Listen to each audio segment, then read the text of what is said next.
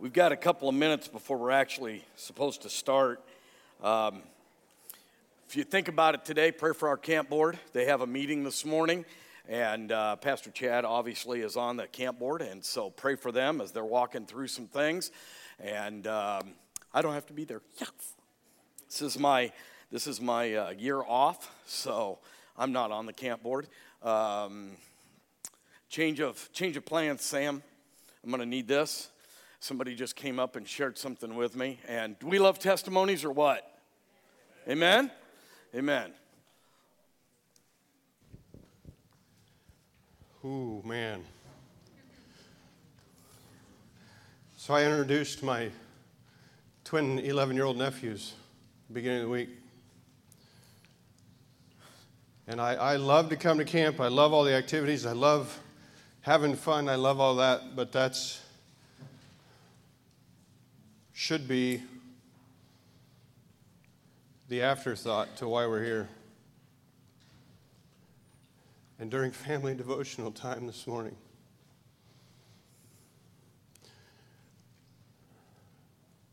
we talked with my nephews about what sin is and who Jesus Christ is.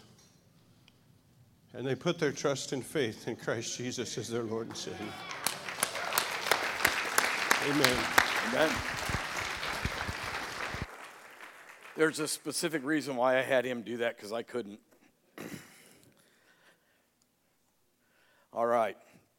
So, here's what I want to do this morning before we've got about 10 minutes or so before we get rolling with the message.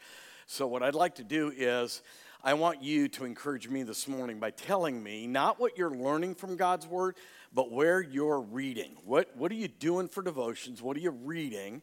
And, and you don't have to go, well, I'm learning, you know, this or that. But just tell me, like, I'm in Second Chronicles, or, you know, I am just loving the book of Leviticus, uh, or, or whatever, it, whatever it might be, okay? So I'm going to start over here. You guys, what, what are you reading for Scripture? And you got you got to be loud because I'm not going to run around with a microphone.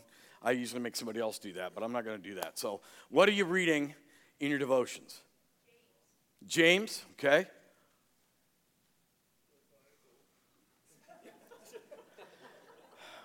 St. Charles. They're reading the Bible. Genesis, good. Hebrews, love Hebrews. Good stuff. Anybody else? Luke, okay. Good. Anybody else? Matthew, Ephesians, good. All right, excellent. Let's go here. What do you get? Hebrews, Colossians, Proverbs, Isaiah, Pilgrim's Progress. How many of you guys have read that?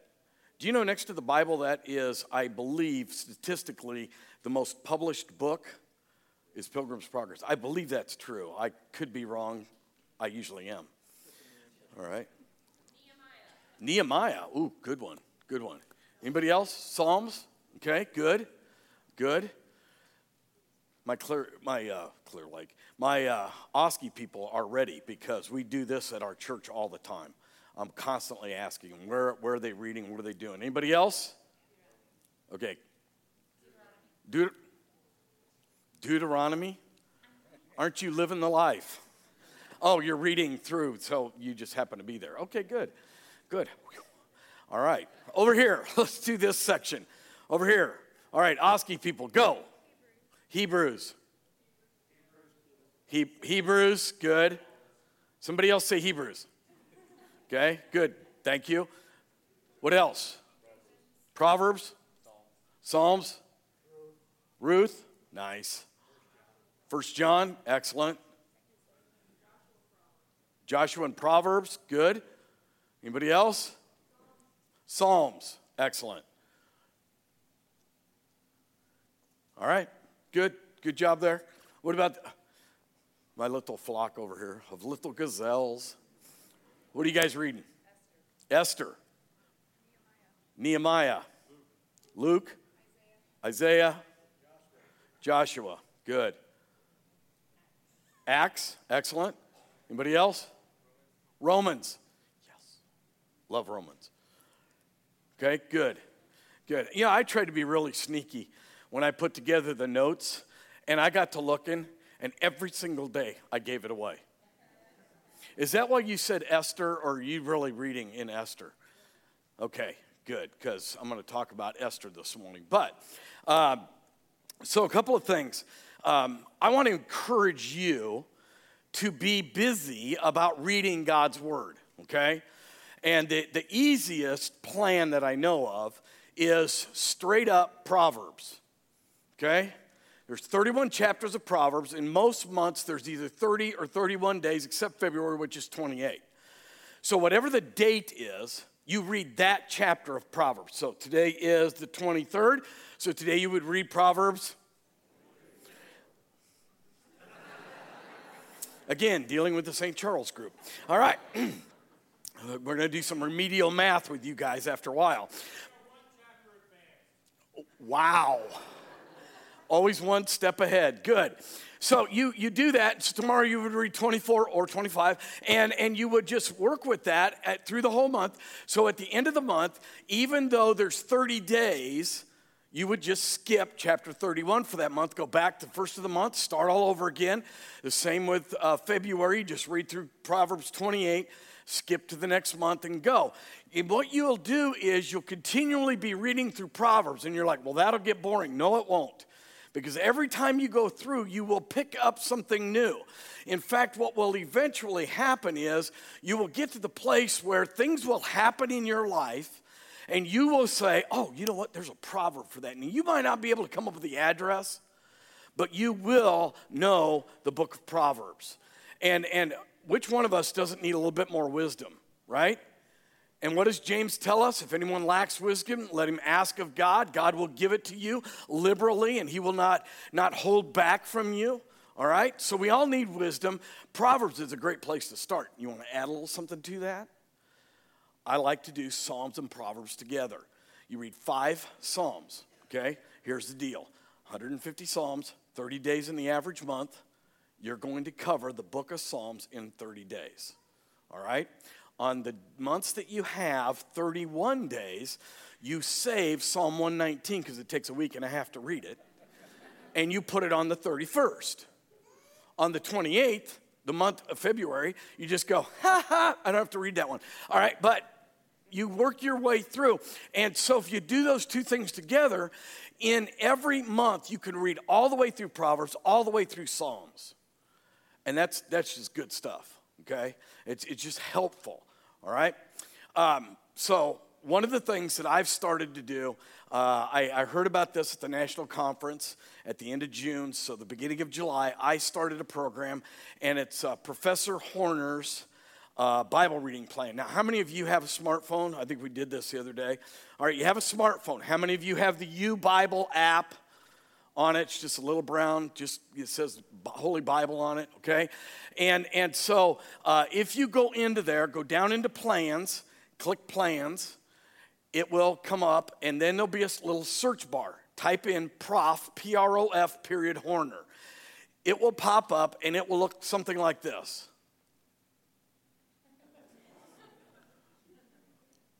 There you go. Okay, that's that's. I just want you to really see the picture of of the guy because that's what you need. Now, here's the deal. It breaks the Bible down into ten units. Okay. Now, the first unit is the Gospels, and then there's all these other units. Psalms is a unit. Proverbs is a unit. Uh, Acts is a unit. All right. And what you do is you start out, and because I'm OCD just a little bit, I have to start at the first of the month because if the dates don't line up right, it just drives me insane. And besides that, I can't be a month or a day ahead because I just I can't function like that. It's just wrong. All right. So uh, what what I did was is I started. So the first time I read, you read ten chapters a day. That sounds like a lot, but it doesn't take that long. And I'm going to tell you my trick to doing this all right? Uh, so you, you read like Matthew 1 and then all these other chapter 1s, and eventually you're going to run out of Proverbs, right? You're going to run out of Acts. There's only 28 chapters in Acts. The beauty of this is, is that every month it's different. Even when you finish a section and you start it over again, it's different. And so you can go online and go to the website to put this together. They, they have a PDF, and you can run off the PDF, cut out the pieces. You'll have 10 bookmarks. You can put those in your Bible, and you can do it that way. Or you can do it online like I do. All right? So every morning I get up, and uh, I also have another one that I do. So right now I'm, I'm, I'm double dipping on my devotions until I get done with the month of July, and then I'm going to stick with, with uh, Professor Horner's. But what I do is um, I, I'm a little ADHD along with my, you know, I, I got issues, people. All right? Uh, but here's the deal uh, I, I, I, start reading scripture, and pretty soon I'm like, there's a butterfly. And I, I have a hard time focusing. So what I do is I listen, all right? And I use a different version than what I preach out of and what I study out of uh, when I'm doing my own personal devotions, and I listen to that. But also, as you listen, it, it, is, it is going through the text. So I can listen and follow along at the same time. That works great for me. Might not work for you, works great for me. I do everything at one and a half speed. All right, all my all my uh, Bible reading, everything's at one and a half speed uh, my uh, podcasts are, and, and I listen to podcasts at regular speed, and I'm like, these people have been drinking? But I get used to that, and, and it works best for me. Remember, a little OCD, I gotta, I gotta keep moving, all right? And so that's, that's one of the things that I do. So I would encourage you, if you have a smartphone, if you have a computer, and most of us do, to, to look up Pastor, or excuse me, Professor Horner, his Bible reading uh, program and try that. I am doing it. I'm on the 23rd day. It's really good. I'm coming to the end of Matthew, and uh, I'm in the I'm in the middle of uh, the general epistles, and and it's just really good and it's encouraging. And here's the deal: it is not for you to study God's word. Okay, it is for you to get the big overview because you're ripping through 10 chapters a day. You don't have time to, oh, wait, I didn't get that. I got to back up and pick that. Nope, don't worry about it. You'll get it the next time. Okay? You, you want to do Bible study, do Bible study separately. But this is just simply to get you into God's Word, get the flow, get you to love the narratives. I love the narratives, especially of the Old Testament. I don't like to call them stories because to me, stories carries the connotation of something that's made up. Okay? I don't know if, if that fits for you or not, but it does for me. So I like narratives because if I give you a narrative, it's not just a story I made up, but it's here's what happened. Okay? So I like narratives. I love the narratives of the Old Testament, and and and I use that, and I I, I love that. Okay? And so uh, encourage you to do that. Also, in that same app, uh, there is, and I, I don't even know what it's called but uh, there uh, in the read through the bible section you can pick up each month. It's broken the bible down into 12 sections and uh, each month you can just hit like january and it'll give you the full readout for january and you follow that. It's exactly you know how many ever days of the month and each day you'll read three to five chapters and, and, and follow that through. And so I, I have because of this app and because of reading, listening, and reading at the same time, I've been able to go completely through the Bible probably three or four times in the last three or four years. And, and if you haven't done that, it, it just, there's a continuity and a flow through the scriptures. And, and then, you know, I absolutely just, just love the narratives. And, and that's kind of why I'm doing what I'm doing this week is because I, I not only get to preach God's word, but I'm going to get to share with you stories. We talked about Noah and the story yesterday. We're going to look at Esther today. And I know I just blew it. I just give it all away because that's what I do best, right? All right, so you got that? I just want to encourage you and, and, and, and see if God can use that in your life. If you have questions about that, come and see me. I, I absolutely love to, to, and I've done this with folks in our church that they're like, I looked and I can't find the Professor Horner thing. So I get their phone and we walk through it together and, and, uh, and we find that, but it shouldn't be too tough. So, how many of you have already looked that up? I love it. That's awesome. You guys bless my gizzard. All right, if you don't know where your gizzard is, you need, you need to take biology again. All right, we ready to roll? Wow. All right, never mind. We're going home.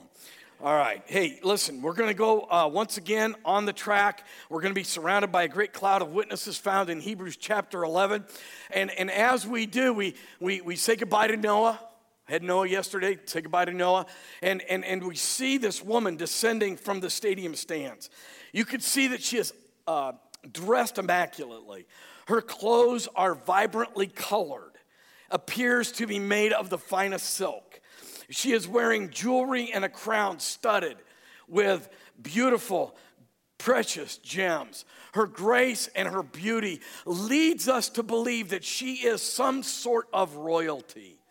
Now that she's getting closer, you can see that she's an older woman, a mature woman, that she is breathtakingly beautiful. She comes alongside us and seems to glide in step with us as we continue down the track. She says, I must tell you something very, very important. God has a place for you. God has a, a, a, place for you. Her voice is gentle, but it's strong. It's pleasing to the ear. We look into her eyes, and she simply says, I am Esther. And so this morning, we're going to look at the life of Esther. We're going to look at the, the book of Esther. I'm having a problem here. I'm pushing the button, and wait a minute, it says zero five on it. Hang on. I don't know what's going on here.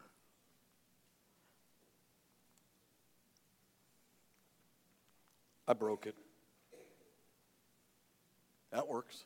That's fun. All right, hang on, hang on, hang on. Give me a second. I'm in.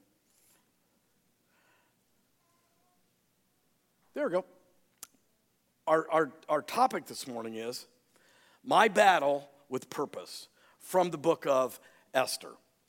My Battle with Purpose from the book of Esther. And here's, here's my big idea this morning every believer must recognize that God has a purpose for your life. Now, I know this sounds almost like what we talked about yesterday, but, but this is this is different. You can impact people's lives. We talked about that yesterday. But God has purpose for you. One of my memories as a youngster, not really that young, but I, I, I love this illustration because for some of you that were alive, uh, you remember the 1992 presidential uh, race. It was, I think, the first year that Ross Perot ran. I might be wrong about that. Ross Perot just passed away. And my, my favorite description of Ross Perot, this has nothing to do with anything, but I'm going to tell you anyway, is Rush Limbaugh called him a sawed off little hand grenade with a bad haircut. I, you know, and you go, oh yeah, that fits. All right. So he's, he's running for president, and he has a vice presidential running mate. And, and his name was, you guys remember, that's awesome. General Stockton, James Stockton. And he's at the debate and he's debating against Dan Quayle and Al Gore. And I mean, this thing went nuclear from the moment it started. I mean, Gore and Quayle are just chirping at each other. And finally, the moderator looks up and he says, uh, Mr. Stockdale, you know, you, you want to comment? You want to say anything? It's, I kid you not, Stockdale looks right in the camera and he goes, Who am I and why am I here? Because nobody knew him. He's a third party candidate, he's an independent. And I, I've always thought that that was so funny. That, that here's a guy that just admits, Here I am, but I have no idea why I'm here. Some of you guys remember the, the, the uh, let's see, how do we say this uh, uh, Christianly uh, effective uh, the video of Men in Black. And uh, they're, they're taking the test, you know, and the main character says, uh, Why are we here? Guy jumps up, We're here because we're the best, the best, the best, sir. And he says, uh, Captain America over there uh, is all excited and he has no idea why we're here either, you know? So, why are we here? What are we doing? What is our purpose? Okay? So, think about this for a minute. Ravi Zacharias has said that there are four key questions that, that we of life that we need to deal with. They deal with origin, meaning, morality, and destiny. here are the four key questions that go with those issues Where did I come from? Where am I going? How should I live? Or, excuse me, let me try again. Where did I come from? Why am I here? How should I live? And where am I going? Now, this morning, what we want to do is really concentrate on why am I here? Where am I going? If ever there was someone with a strong sense of place and destiny, it's Esther. However, for many years, she didn't realize that God had a very special place for her, a, a place where she could really serve Him. For much of my life, she might say, I felt out of place. My parents died when I was very young, and I was adopted by my uncle Mordecai. There were times when I felt out of place in his home. As I grew up in a strange country with different customs, again, I felt out of place. Being a simple girl, being brought to the king's court, made me feel out of place as well. So, this morning, we want to look at some things in Esther's life that can help us kind of draw down on the fact that God is in control, God is sovereign, and there's a reason why you are where you are in life. Okay? So, we're going to begin with a walkthrough of the book of Esther. Now, I'm going to, to, to do this here, and then when we get done, if we have time, I want to share with you from the book of Esther some of, you guys are beginning to understand my warped sense of humor, amen? Are you, are you beginning to understand who I am? And okay, there are things in the scripture that I see in the narratives of scripture, and I'm just like, God has such a sense of humor that he put that in, allowed that to be put in the scriptures. And, and I, I want to talk about that if we have time at the end, all right? But Esther lived her life in the time when the Hebrews had been taken from their homeland and they are exiled to Persia. She suffered many hardships in her life, but she also received a rare opportunity. When King uh, Ahasuerus of Persia sought a new queen, and the story, I mean, are, uh, are you loving the book of Esther? Are you loving the book of Esther? Sorry, I'm talking to you and you're not looking at me. Okay. It, the, the, just, if, if you guys aren't reading the Old Testament, you are missing out. There's some great stuff. So, anyway, long story short, uh, the king gets rid of the queen and he's looking for a new queen. So uh, she, Esther suffered many hardships in her life. She also received a rare opportunity. So he gathers all of the maidens of, of the kingdom together, the most beautiful unmarried women in the land, and brought them together and prepared them to be presented to him. Okay? So it's not like they just went and got a shower and a new set of clothes. This was like a year long process all right? And so they worked and worked. Included in that group of women was Esther. And even though she was a Jew, a fact that she didn't share with anybody, she kind of kept it to herself. She delighted, or, or to her delight, and that of Mordecai. Here's a shocker the king looks at her and says, That's the one I want for the queen. Okay? Remember, we believe in the sovereignty of God. Amen? Nothing happens ever by chance. True? Okay, you don't sound like you're sure. Okay, because here's the deal. If we're gonna walk with God, we have to trust Him. If we're gonna trust Him, we have to know He is in control. He is sovereign over everything. Even some of the bad things that we see in our lives, we think they're bad, but we learned last night that it's in the bad times that God is doing incredible things. Amen? Come on, guys. Let's wake up. Got to stay with me this morning, all right? So it looks like Esther's life is destined to be happy. What a storybook, right?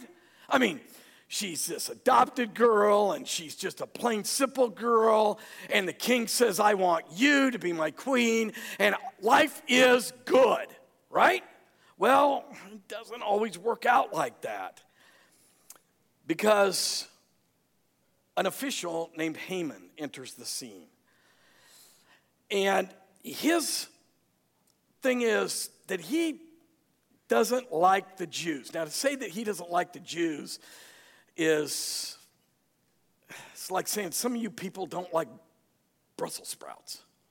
You hate them, okay? For me, it's like oysters. Blah.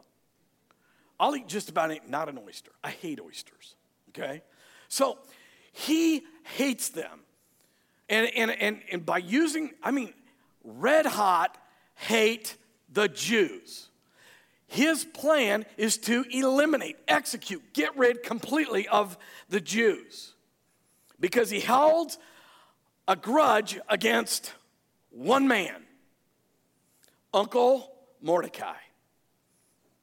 It says in Esther that Uncle Mordecai, everybody else bows down to Haman. Oh, Haman, you're awesome. Mordecai says, Not going to do it. Wouldn't be wise. Not going to do it. And he won't bow. And it just absolutely drives Haman nuts to the point where he doesn't want to kill Mordecai, he wants to kill everybody that's a Jew. And so, uh, as, as things go on, uh, he uh, develops a plan. Haman develops a plan. Mordecai finds out about the plan. He sought Esther's help to save the people, Mordecai wanted Esther to go in and appeal to the king. No big deal, right? You just stroll right in and, and talk to the queen, talk to the king, right? No, it doesn't work that way. What we find is that Esther not only finds her place, but she knows her place. Let me ask you this Have there been times when you felt you were in a place you didn't belong? You struggled with having a sense of purpose. I think, I think we, we feel that way at times.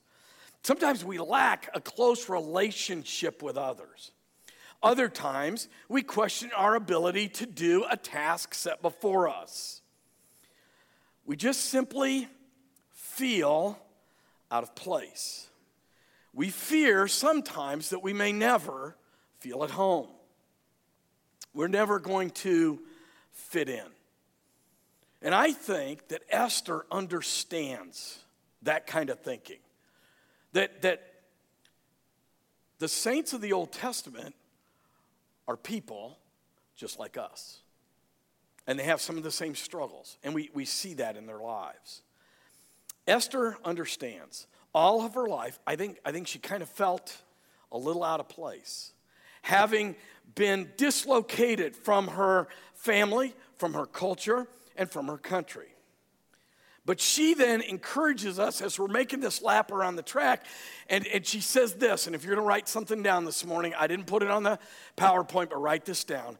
She says, No place is out of place when you're in God's place. No place is out of place when you're in God's place. No place is out of place when you're in God's place she continues her story.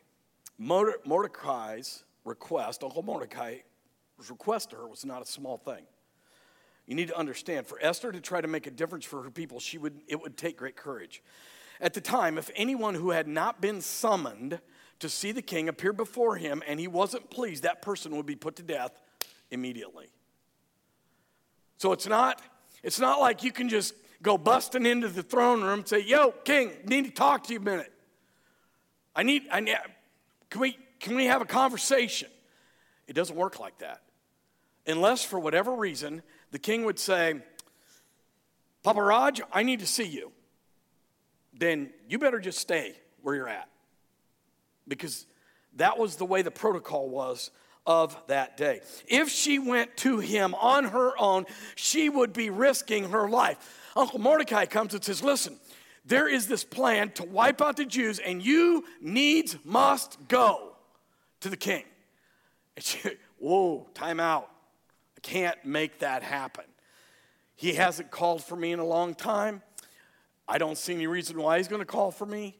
And so I, I, I don't know how that's going to work. She did not yet understand that God had uniquely placed her exactly where he wanted her to be. And at first, she refused. Take your Bibles, in, you should be in Esther, and take a look at Esther chapter 4. Esther chapter 4, we're going to look at a couple of verses there this morning. At first, she just says, Nope, not going to happen. I, I, I can't do that. Esther chapter 4, beginning in verse 13, she says, Then Mordecai told them to reply to Esther, Do not think that you being in the king's palace, you will escape any more than all the other Jews. For if you keep silent at this time, relief and deliverance will arise from the Jews from another place.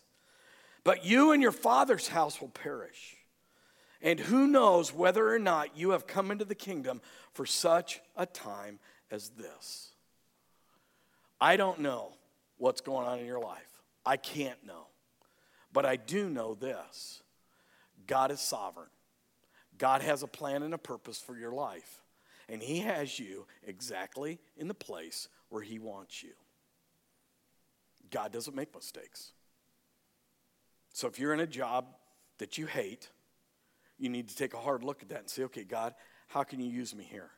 What am I supposed to learn?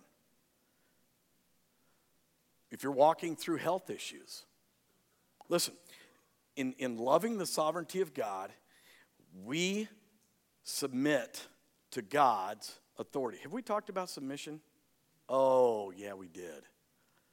So you're going to submit to God's authority. So things are going to come into your life that God is going to allow, Job chapter 1, and they may be things that you don't want, you don't like, you wouldn't choose for yourself, right? But God has allowed them. So we ask, God, what do you want me to learn? How can you use me in this situation? You know, many of you have, have shared with me stories about how you just ended up here this week. You know, maybe you weren't supposed to come or, or, or something like that, and, and, and all of a sudden everything fell together. All the circumstances came, and, and you got to come. Yes. I got news for you. That wasn't good luck. And it wasn't just how things fell together and it wasn't circumstances. It is the sovereign hand of God. If you're here today, this week, this is where God wants you. God has something for you this week. That's how his sovereignty works. And so Mordecai's words here changed how Esther felt about herself. For the first time, maybe, she realized that God had a place for her. There was a purpose for her. There was a spot for her. There was something for her to do. Her hesitation was replaced by direction. Her hesitation is, is replaced by direction. Her questions are dissolved in a new found conviction. She's ready to take action, she's ready to move forward. And scripture describes her immediate response in verses 15 and 16. Esther chapter 4, verses 15. Look, look at this. It says, Then Esther told them to reply to Mordecai. She sends this message back Go, gather all the Jews that are found in Susa to hold fast on my behalf. Hold a fast on my behalf. Do not eat or drink for three days, nights, uh, three days, night or day and my I and my young women will fast also. Then I will go to the king, though it is against the law.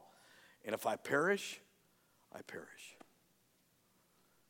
We're going to fast. We're going to ask God's blessing on this thing. then I'm going to go see the king. I'm going to go do this. And you know what? If I die, I die.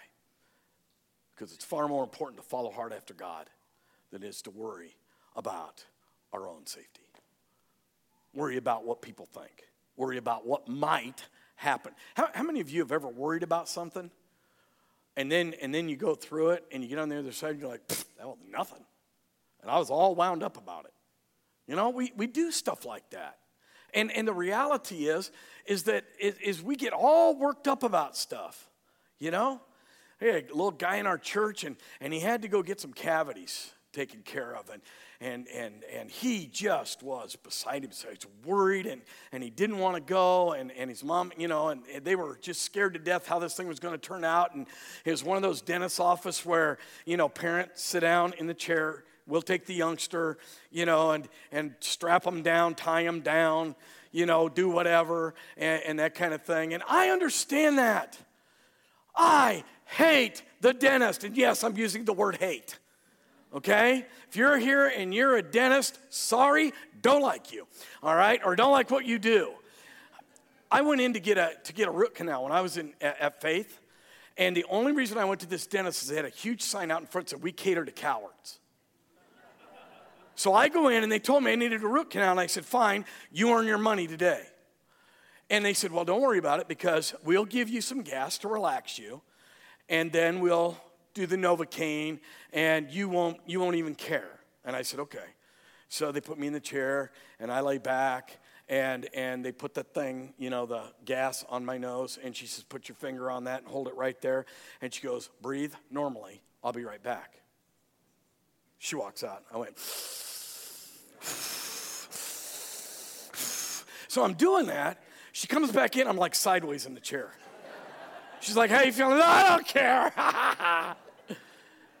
she said, would you like headphones? I want headphones, yes. They had, it, in Des Moines, they had KIOA on, and, and that was the oldies. And, it, you know, she puts the thing on. I start singing. I mean, I am a mess.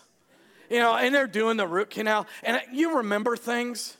So, like, I'm sitting there and, and, just come from faith, so I've got my dress clothes on. And, and the doctor, I hear him say, We need to give him another shot of Novocaine. And the lady goes, Why would we do that? She says, Well, he says, Look at his feet. And I could feel pressure, no pain, but I could feel him putting pressure in my mouth. And I could feel my feet grinding together because I had my legs crossed because I'm just relaxed. You know, so they get, so we got all through that and, and everything. And there's there's a whole nother part of that that I don't have time for this morning. But but just to realize that sometimes you need to just go, you know what? I got to get this done. And I'm going to trust God to get me through it. Esther came to realize that the privileges that she enjoyed were not just for her pleasure. They had been, she had been put in that place for a purpose.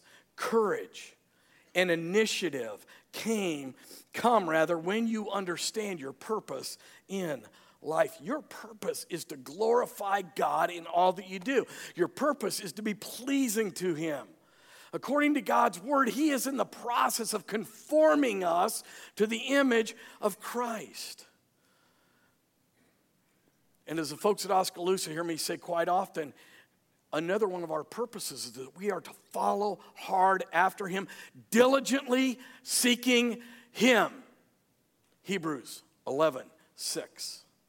So, as we, we think about that, when, when Esther, what she experienced here, this idea of courage and initiative come when you understand your purpose in life, I ran across this quote. I thought it was really good from Winston Churchill. Listen, listen to what he said. In every age, there comes a time when a leader must come forward to meet the needs of the hour. Therefore, there is no potential leader who does not have an opportunity to make a positive difference in society. Tragically, he said, there are times when a leader does not rise to the hour. When we walk with God, when we serve Him, we must rise to the hour. What has God got for you? There, there's a purpose, there's a reason for everything that happens in our lives. You may not like it, you may not want it. We talked about that. But God is at work, and He's using that stuff that you don't like to make you more like Jesus. You know, the idea of being conformed to the image of Christ is like a sculptor. Somebody asked a sculptor, how do you how do you sculpt stuff? And he goes, Well, if I'm gonna make a statue, I just knock away everything that doesn't look like what I want it to be. And what God is doing in our lives is knocking away all the stuff that doesn't look like Jesus. And frankly, that hurts a little bit. But he has a plan, he has a purpose, and he knows what he's doing. So, I want to look at Esther's words of encouragement to us. God not only has a place for us, but He has placed us where He needs us, He's placed us where He wants us, and the decision is ours whether or not we will do what we can where we are. Everybody's in a different place. There's not a one of us in here that our life circumstances are exactly the same as somebody else. So, let's look at Esther's words of encouragement to us. Her life story, in and of itself, ought to be a great encouragement. It's, it's reassuring to remember that God always has a plan and a purpose for our lives. God is always with us, always knows us. And we need to know that God desires to use us. No matter where we are or where we find ourselves, God is desiring to use us. Doctrinally, again, we're talking about God's sovereignty, His power over all. We're talking about God's providence, His absolute ability to bring His plan to fruition and His purpose to completion. But Esther isn't done with us. As we make the final turn of the track and we're coming back around, she's going to give us this morning three principles about purpose. Three principles about purpose. For a period of time, you may not understand what God is planning and the purpose for your life. For a period of time, you may not understand God's planning a purpose for your life. That was certainly true for Esther. A lot of her life, she didn't know what, what was going on. If you are in that season of life where you don't understand God's plan, take heart. Don't give up. Don't give in. Keep your focus on Jesus. Walk with God follow hard after him. Okay? You, you, here's the deal. I saw this the other day and I thought it was really cool because I use this illustration all the time and then somebody else used it and I was like, hmm, that does sound good. How many of you are jigsaw people? You love jigsaw puzzles. My wife is a jigsaw fanatic. She has a big jigsaw puzzle board that she does, and so we've almost always got a jigsaw going in, in the house. And then she has one on her iPad. And I would venture guess, even at this moment, she might be. Oh, you're not? Okay, just checking. All right, because because she she just she does it helps her to think. It really I don't know how that works because I'm too OCD. I'd be like, oh, okay, but she. So here's the deal. Those of you that do jigsaws, you get the box, you pour it out, you separate out all the edge pieces, and you put all the color schemes together, and then you begin and you look at the box. You trust whoever it was that put that puzzle together that they know the big picture and you're working on one piece at a time, right? Can you not trust God? Is God not smarter and better equipped to handle your life when we get one piece at a time and we're looking at the, the, that piece in our life, that moment in our life, and we're going, I, I don't get it. I don't see how this works. I don't see how it fits together. It's why I don't do jigsaws. I do jigsaws with a pair of scissors. Oh, it doesn't fit. Snip, fits now. I call it abstract jigsaw puzzles. All right? Do you trust God? Do you trust God? You may not know exactly what's going on. Have faith, remain obedient. When you do not understand His plan or purpose, trust His sovereignty. Trust His goodness. Trust His faithfulness. Go back and rehearse what do I know about God? A number of years ago now, our family suffered what to me was a devastating loss. Our oldest daughter, eight months pregnant, called me up. She said, Dad, we're on our way to the hospital. I can't feel the baby. Son, that's not how it works. I literally had to go Uh, we were living here in Clear Lake. Had to go to Mason City and get new tires on our vehicle because we couldn't drive to Des Moines without new tires. We drove down there. We got there, and our worst fears were cons- confirmed. Our baby had passed away in vitro. And I walked through one of the hardest things that I think I could have. We sat with her until she delivered that perfectly formed child. And after all the testing and everything was done, there was absolutely nothing wrong with her, her husband, or that baby. It was a God thing. Okay? Now, here's what I did with my family.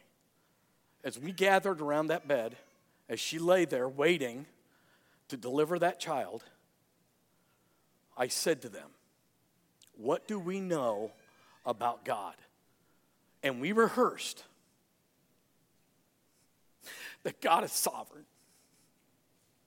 We rehearse God is sovereign. His plan and His will are perfect. Even though we don't like it, even though we don't want it, He is sovereign. God is good. Even though we didn't get to hold that baby and enjoy her life. and we rehearse. We walk through all the things that we know and we believe about God. Let me tell you something. If you don't study, if you don't know God, when those times come, you have nothing to fall back on. I tell our folks all the time you got to make spiritual deposits, deposit spiritual truth, because there comes times in our lives when we got to go make a withdrawal, and it better be there. Now, don't I sound spiritual? Two days later, three days later, when we left the hospital, we were all going out to my daughter's apartment. And I was in my truck, Lynn was in her vehicle. I got in that truck and I had a little heart to heart with God. And I cried out. And I let him know how bad I hurt. And I told him, this is not how it's supposed to work. You don't go to the hospital, you don't, you don't wait for a baby to come and then leave without the baby. You just, you don't, it didn't work that way. God said, This time it does. And so we trust Him. We don't like it, we don't want it, but we trust Him. And I can see in your faces that some of you walk through that same deep water. And it's hard. It is hard. God is faithful. He knows what he's doing. We have to trust him. We have to trust him. Number two, when you realize God's purpose in your life, you feel empowered. When Mordecai explained to Esther that God, listen, she, Mordecai had to tell her, God may have you right here, right now, for this reason. Once he made that clear to her, like her, our hearts ought to soar we resolve to be reinvigorated. A time comes when you recognize the call of God upon your life and you do what God has called you to do with a fire in your heart. In the face of opposition, in the face of danger. I told you the experience I had with my parents when I told them that I was going off to Bible college, that I felt God had called me to preach. Hey, listen, that wasn't easy. For me, college was not easy. I don't think I could have done it as a single student. But I was married. I had, yeah, I can't tell you how many times I came home and told I'd start packing. And she'd go, What? I said, Start packing. Get the boxes out, pack everything up. Like, why? I just failed a doctrine exam on the doctrine of salvation. If I can't pass a doctrine exam on the doctrine of salvation, I have no business being in Bible college. And she go, step back, take a breath, easy.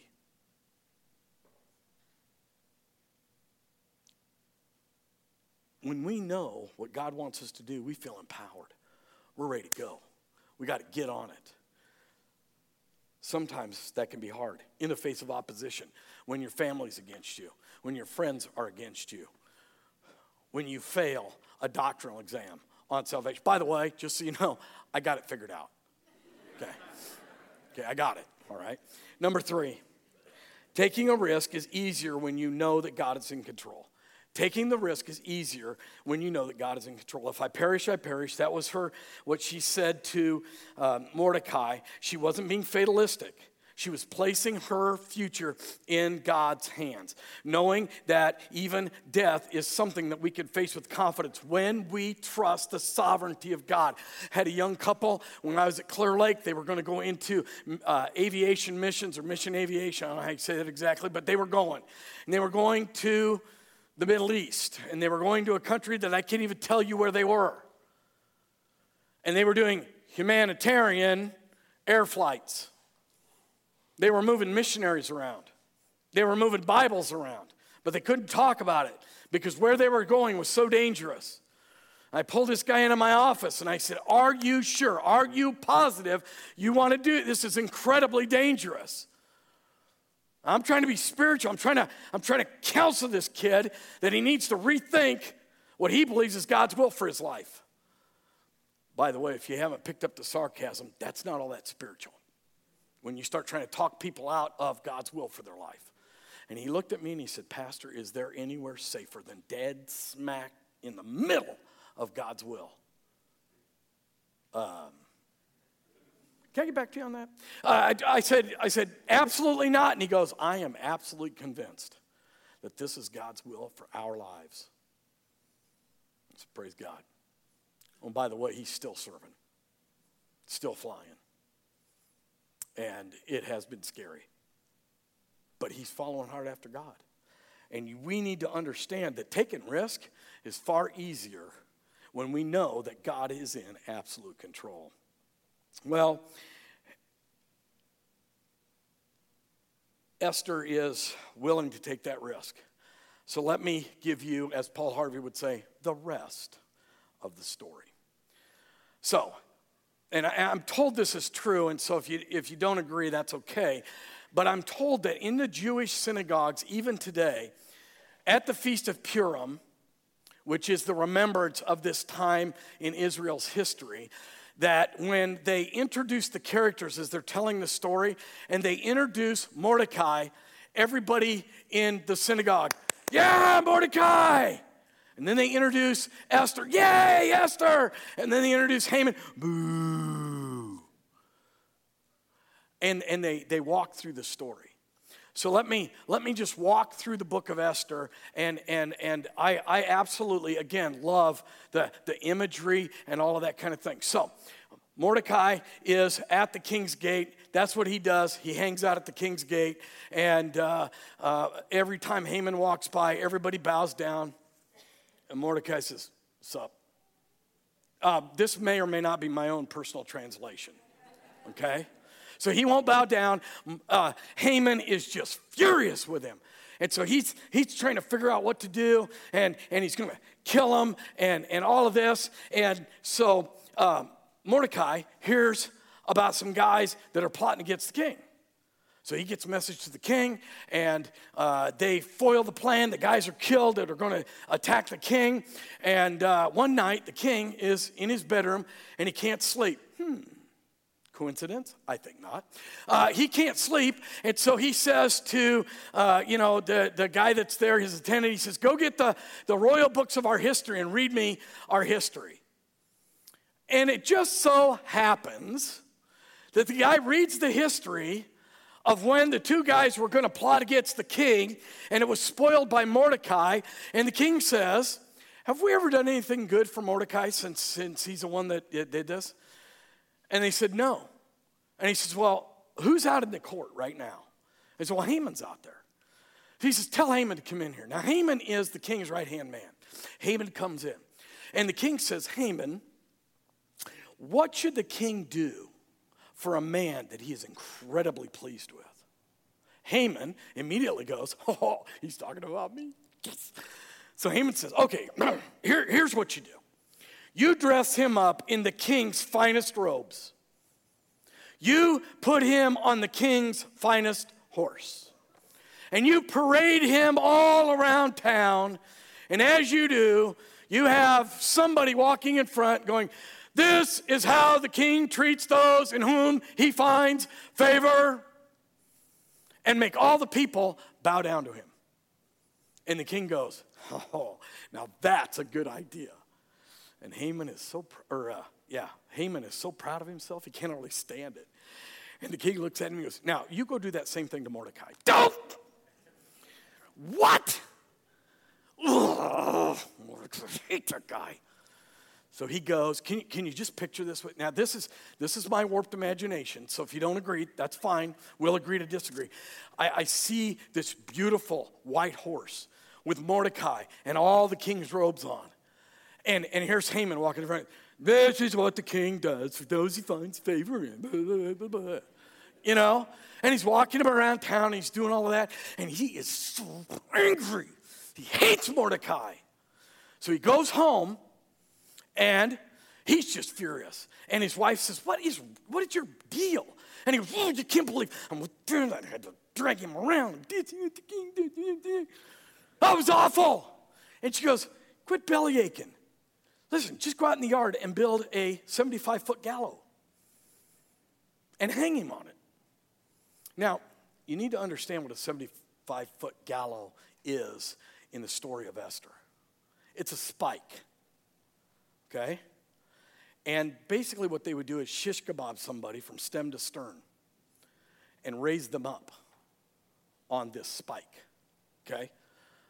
That's, that's what that, that's the idea. So she says, go do this. And he goes, oh, oh, oh, oh, yes, it's a great idea. And so he's working on that. And in the meantime, Esther is in the back of the, of the palace where the doors are closed. And she's trying to figure out what, what do I do? What do I do? What do I do? And she walks up and she just stands there, and the door's open to let somebody else in, and she's standing there. And the king looks up and he goes, Esther, come, come on in. What's on your mind, sweetheart? Come, come and talk to me. And instead of just going, here's what's going on, and she says, if it would please the king, would you come to my house this afternoon for coffee and cookies? Again, my translation. And, and, and, and bring Haman with you. And so, you know, the king sends word to Haman, hey, you get to come to, you know, so they're going to go to the queen, and the queen serves them coffee and cookies, and they, they visit a little bit. And the king says, Esther, what's on your mind? Talk to me. And she said, I, I, I just, I don't want to make this any harder than it is, but would you just do me this favor? Would you come back tomorrow for cookies and coffee, and we'll talk? And so they go back the next day, and Haman goes home, and he's like, yeah, The king and the queen love me. And it's awesome. They go back the next day, and the king says to Esther, What's going on? And Esther says, There is a plot to kill my people, to wipe us out completely. And, and I, in, again, in my mind's eye, I could see, you know, Haman sitting there, he's drinking his coffee, eating his cookies, whatever. And, and uh, uh, you know, the king's like, well, you know, wh- who, who are your people? And she says, the Jews. At which moment, in my mind's eye, I see coffee spewed everywhere, right? are you kidding me? And, and the king says, whoa, whoa, whoa who would have the audacity to try such a thing? And she goes, Nobody really, just wicked Haman. And the king is furious. It says he's so angry, like he goes out on the balcony to gather. He's, oh, he's furious. In the meantime, Haman, because they don't sit at a table, they, they lounge on couches, he goes over and, and lays down at her feet, on her feet, and he's begging her to, because he knows what's coming, right? And about that time, the king comes back in. Haman's laying on her feet, and he's like, Oh, it's not enough you want to kill her. Now you're going to assault her right in front of me. And then he's like, No, I don't. What? Oh boy. Right? So, as it turns out, the king has already signet signet ringed the order to kill the Jews. So, first of all, he deals with Haman. And Haman gets to go be put on the 75 foot gallows that he made for Mordecai.